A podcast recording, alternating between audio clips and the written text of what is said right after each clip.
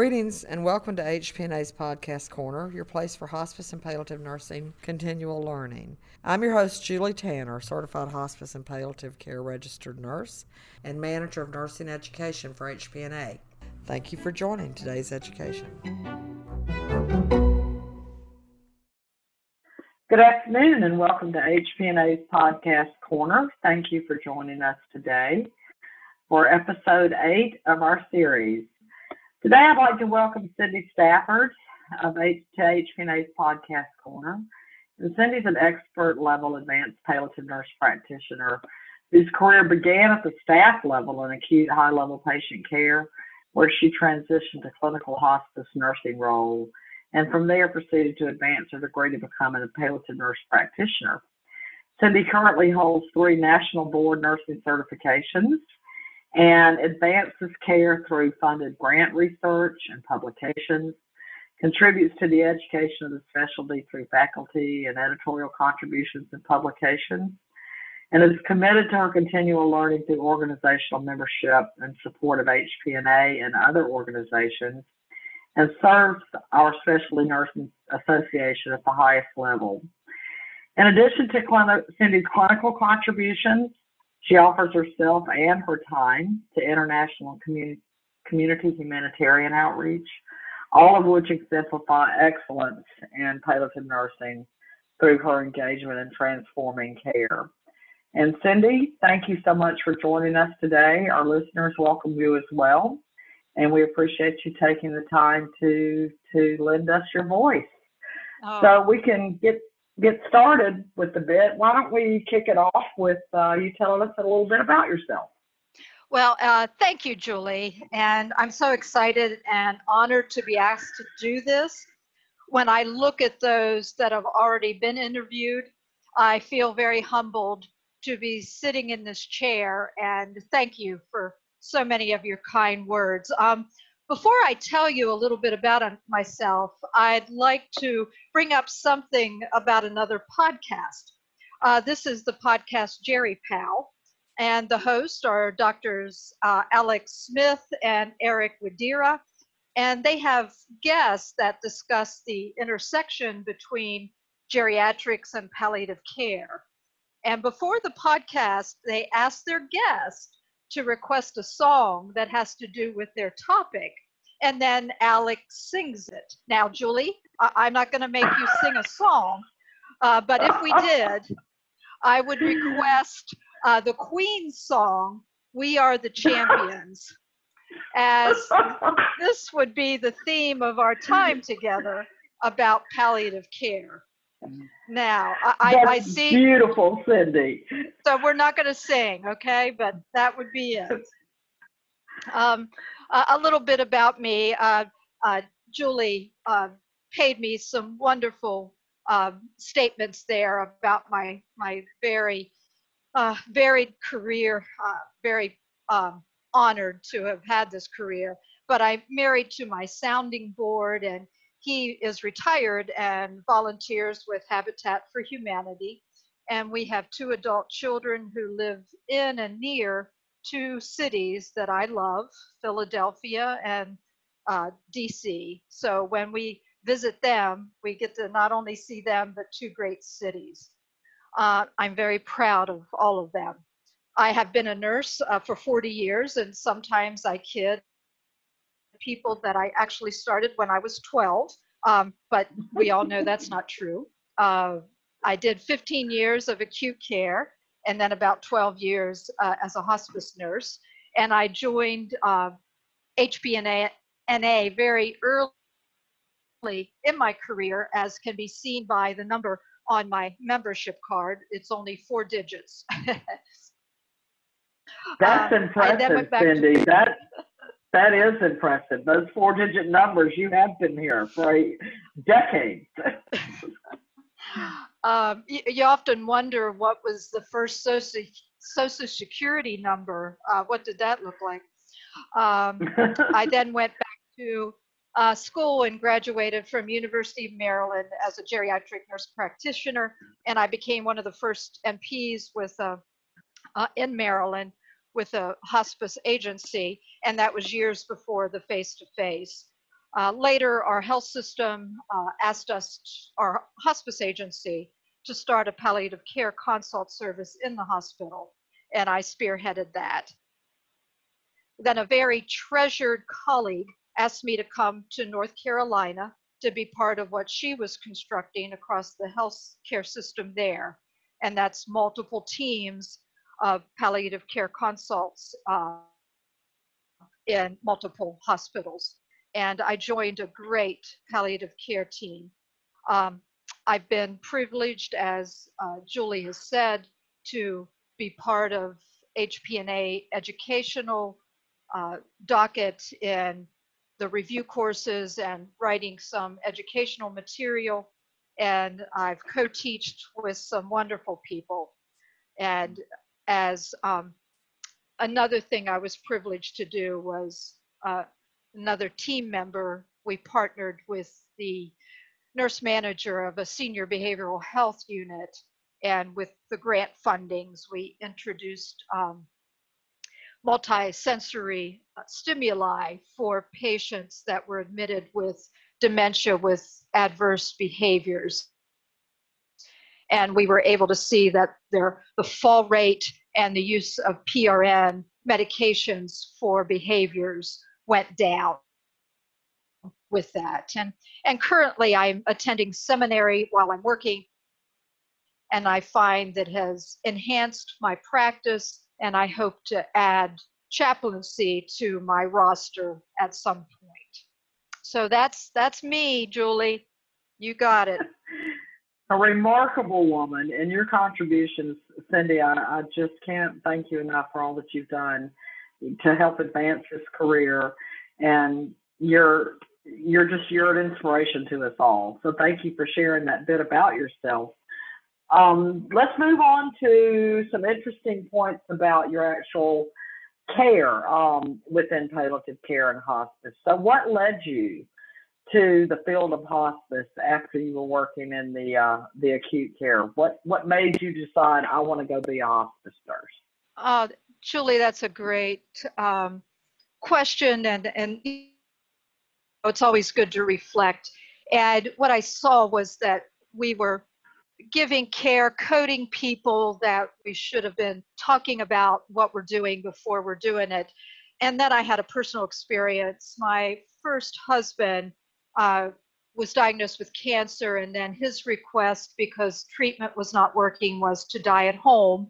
And I went through that, and at the time, there was no hospice home program. And so I decided to join hospice after that experience. And it initially it was inpatient and then an outpatient um, group uh, offering was established and I went off totally then into home visits with hospice. And I've always been a bedside nurse and I've loved my hospice time. And then I've also loved the challenge of hospice inpatient consults with palliative care. So a, a full, rich um, career. Well, Cindy, thank you for sharing the story about your husband. And I think that that story rings true to a lot of us that are now in hospice and palliative care is that personal experience, that personal connection. And I think that it makes us a, a remarkable group of, of clinicians and team members that provide this care to our patients because we're caring from the heart. And that story just rings that true. Thank you mm-hmm. for for sharing that with us. No, yeah, and you're right, Julie. Often a, a hospice nurse, a palliative care nurse will share some personal touch that's brought them into their profession. Yep. So is there a specific aspect of hospice and palliative care that you enjoy the most? I, I think because it's whole person care, uh, yesterday, I heard a podcast of a scientist was talking about the importance whole person care coming from a neuroscientist. And I believe a, a piece of that is communication, and that's key.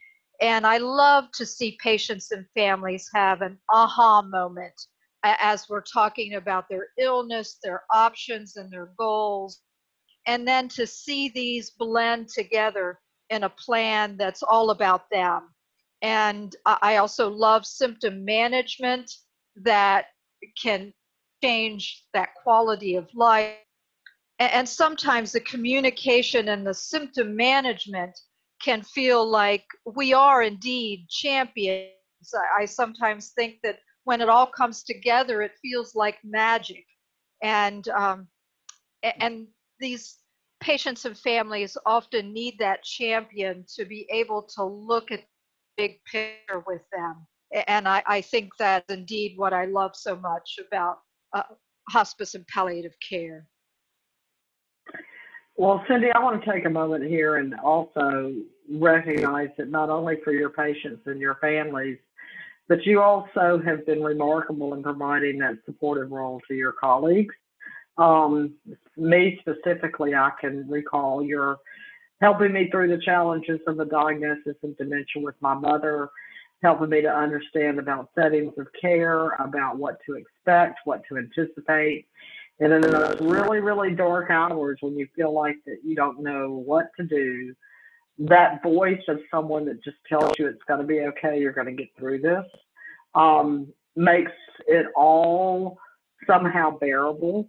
And so your your contributions not only again to your patients and your families, but but to those of us, you know, that work alongside you in this beautiful specialty, um, we, we really appreciate that voice as well. So I want to thank you personally for that, for what you had done with me with that situation. Oh, so, in reflection, um, what do you find to be the most difficult aspect of this career in palliative care? Uh, you know, uh, as you and I are speaking, the the listeners are probably thinking, "Oh my goodness, there can't this this all sounds like butterflies and pixie dust." Uh, but there is indeed some difficult uh, aspects of what we do, and I, I, think the biggest thing when I reflect on this, um, Julie, is that technology has out and and that is the conversation about the judicial use of the technology so that we on the medical side are helping and not hurting the patients. And and because there is a technology or intervention. Does that mean that it should be used? And we need to ask that question. Is it the best thing at this time for the patient? And to have that dialogue with the patient and family. And I think that's again where palliative care, especially, uh, can be that champion, willing to have the courage to have that discussion. Um, one of my favorite singer songwriters is Sara Groves, and she wrote a song about growing technology after hearing a bioethicist speak at a conference. And the chorus of the song says, who's going to stay here and think about it? Who's going to stay here and talk about it? It seems like everybody's left the room. There's no one here to talk it through. And I think palliative care and, and hospice should be the one that stays at the table and then beckons others to come and talk about it. And uh, so that's one of the, the challenges I think we face with our specialty. That's a great analogy and a great, great verse to a song to help us try to connect with the complications that we do see in, in palliative care and in hospice care. So, Cindy, what have you found to be the most rewarding aspects of your palliative care or your hospice career through these decades of, of service to patients?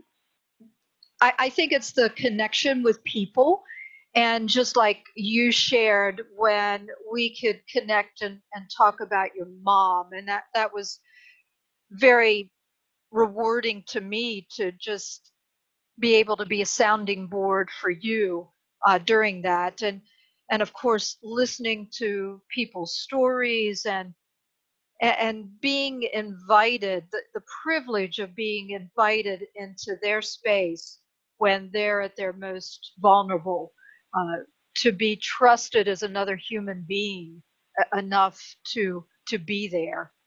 And, and I think another rewarding aspect is to teach others the principles of palliative care. And I've had the uh, opportunity to do that with other nurses, with family medicine residents, and onboarding the chaplains to our uh, team.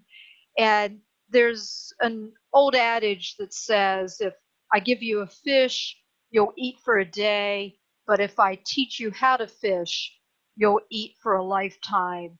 So if we can bring and teach some of these principles to other healthcare uh, folks, then they're able to use them to bring more quality care to the next patient that they intersect with. That's another beautiful analogy uh, to be able to expand our our knowledge and share our knowledge with others that are going to be providing this care. I know, Cindy, that your support and participation in teaching our folks about certification review course and how they can, you know, advance their career in hospice and palliative care through doing certification through HPCC. You know, the contributions that you've led with that from the past three years have been remarkable in the number of people that you've touched. And and that's that's just yet another example of sharing that knowledge and and helping to facilitate um, advancing advancing expert care. Thank you. So as far as let's go back to a difficult question. Um, what is the most difficult question that you've been asked by a patient or family, and how did you respond to that? Boy, there there have been quite a few, uh, Julie. Uh, the one that comes to mind, the, the question that came from the patient was, "Why didn't they tell me?" And the story behind that was I, I, was asked to see a patient in the hospital, and the caregiver asked me to be very upfront with the patient and about their current condition. And this patient was dying of metastatic uh, cancer. And in fact, when you went in the room, she was quite a bit jaundiced. And the patient also wanted me to be straight with her.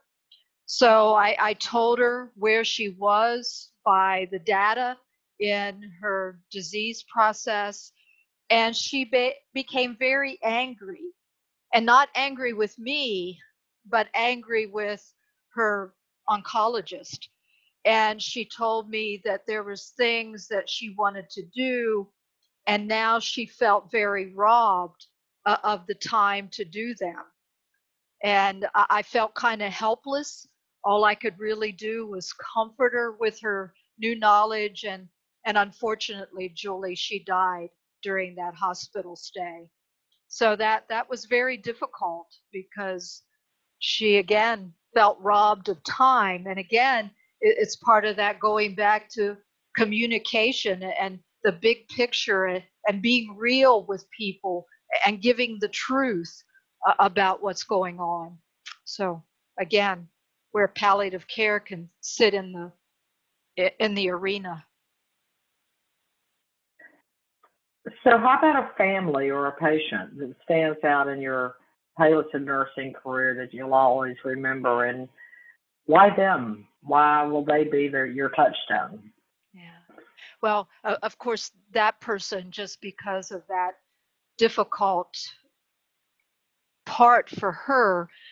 Uh, but I, I, smiled, Julie, because uh, there's two that come quickly to mind from my hospice career, and then one from my palliative care career. And in hospice, I we had the privilege of going into a, small community of Amish that uh, were in our care area and they were very hardcore Amish. You know, there was no electricity. We had to be very inventive when it was time for oxygen. And um, they took me in and felt that they could trust me in their community. And to the point that they even invited me to the funeral, and their viewing was in their home and, and so that was a whole different culture and and just very rewarding to see that. And then I had another patient in my hospice career that he must have thought that I was his uh, legacy for teaching because I would he was um, had end stage uh, multiple myeloma, and I, I remember he would start out by saying, "Now, Cindy, I want you to listen to this." And two things that he really left me with was he told me that he really he asked how much time he had and he told me that he really wished he hadn't asked. So he said now cindy promise me when other people ask you that you say to them are you sure you want to know so he's always talking in the back of my head whenever i get asked that question. And um, and then the last one was an ICU family uh, doing palliative care, and after I we talked about the reality of the situation, the spouse said to me that she felt that I was sent to say and to be exactly what they needed at that time. And, and, that was humbling and just again some of those goosebumps moments that we're lucky enough to have. And so that was some patients that really hmm. hit me. Well, when you said those goosebump moments, just as you said that about the palliative care family in the in the ICU, that literally was a goosebump moment for me. I do think that we find that we are where we're supposed to be at the times that we're supposed to be there, and our families, um, we're we that's our purpose is to to support, to advocate, and to listen. And these stories are all shared under that nature. I, every the three that you just shared totally totally bring that to to, to the forefront. Thanks for sharing them too. Yep. So, what's your vision for hospice and palliative nursing? Oh boy, these questions.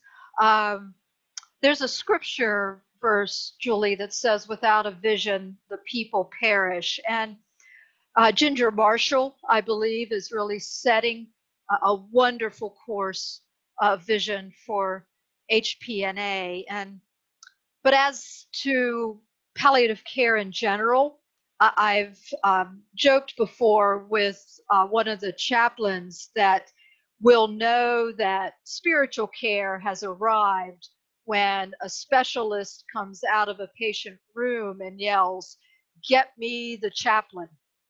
Um, I think that palliative care nursing will be on its way to arriving when nurses in many specialties, such as oncology, nephrology, ICU, etc., are dual certified in their own specialty and then also in palliative care nursing.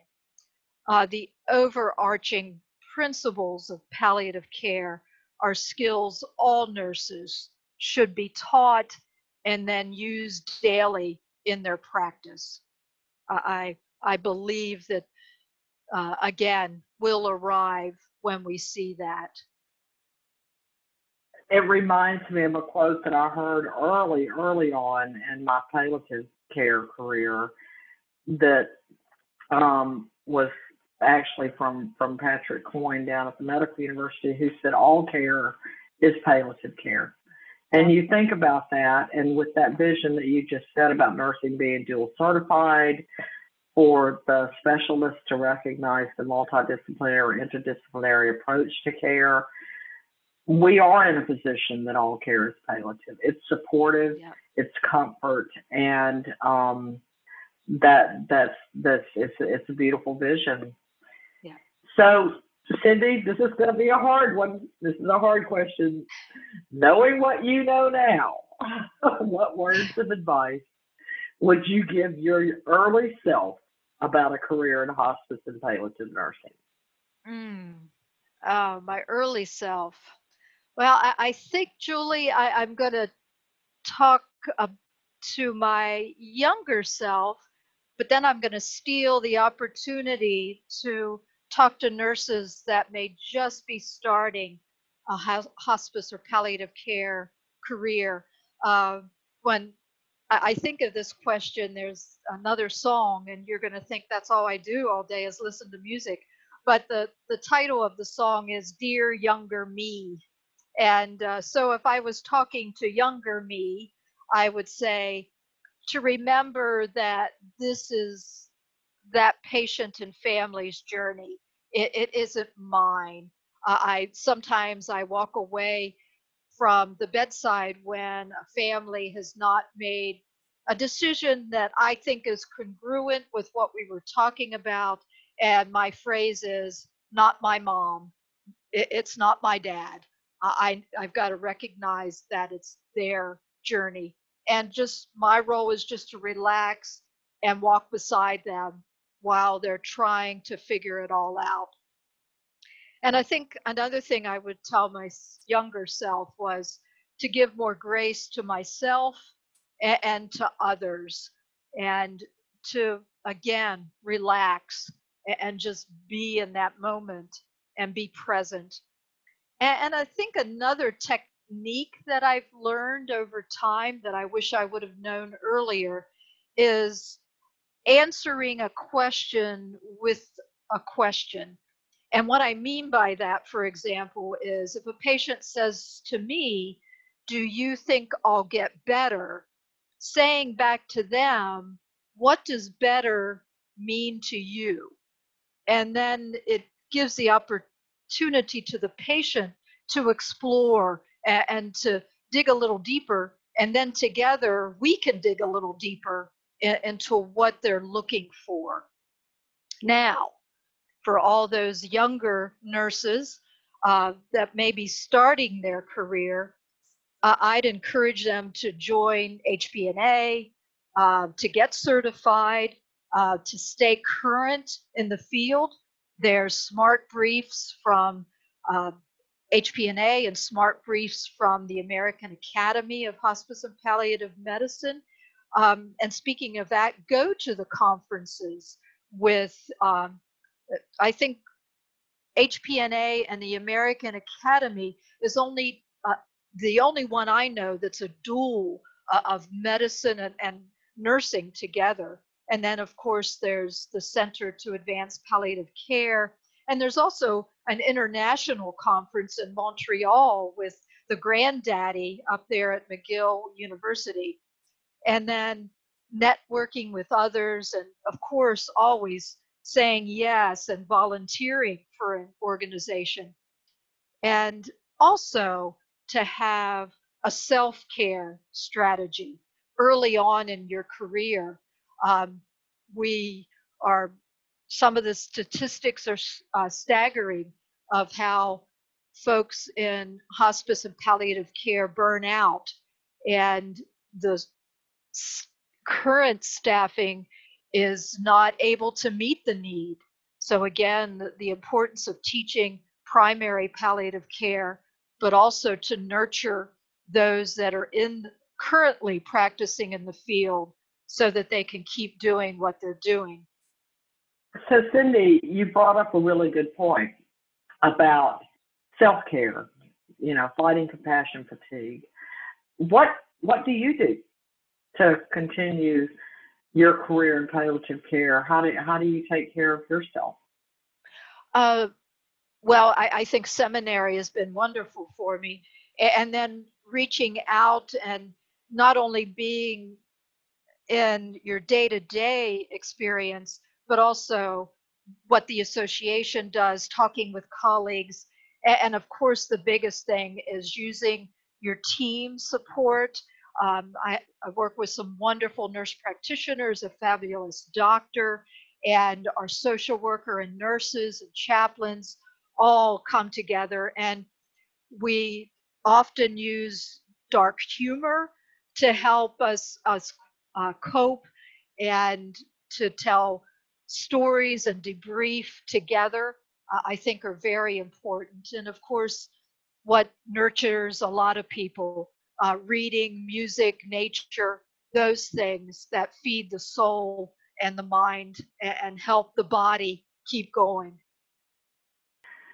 Well, Cindy, I want to thank you for sharing this remarkable journey of your your career in hospice and palliative nursing through through the the four decades of your being a nurse and want to thank you for taking the time today to share that journey with our listeners as well as giving us insight into things that have been challenges, things that have been rewarding, how you see the vision for hospice and palliative nursing moving forward, how you got where you are today, and also to recognize the contributions that you do every day to help support patients and families during this critical time of serious illness. It's um it's really truly been quite remarkable, Cindy. So I want to thank you. This will conclude our episode eight of Podcast Corner, who we had with our guest today with Cindy Stafford. And thank you very much. Thank you.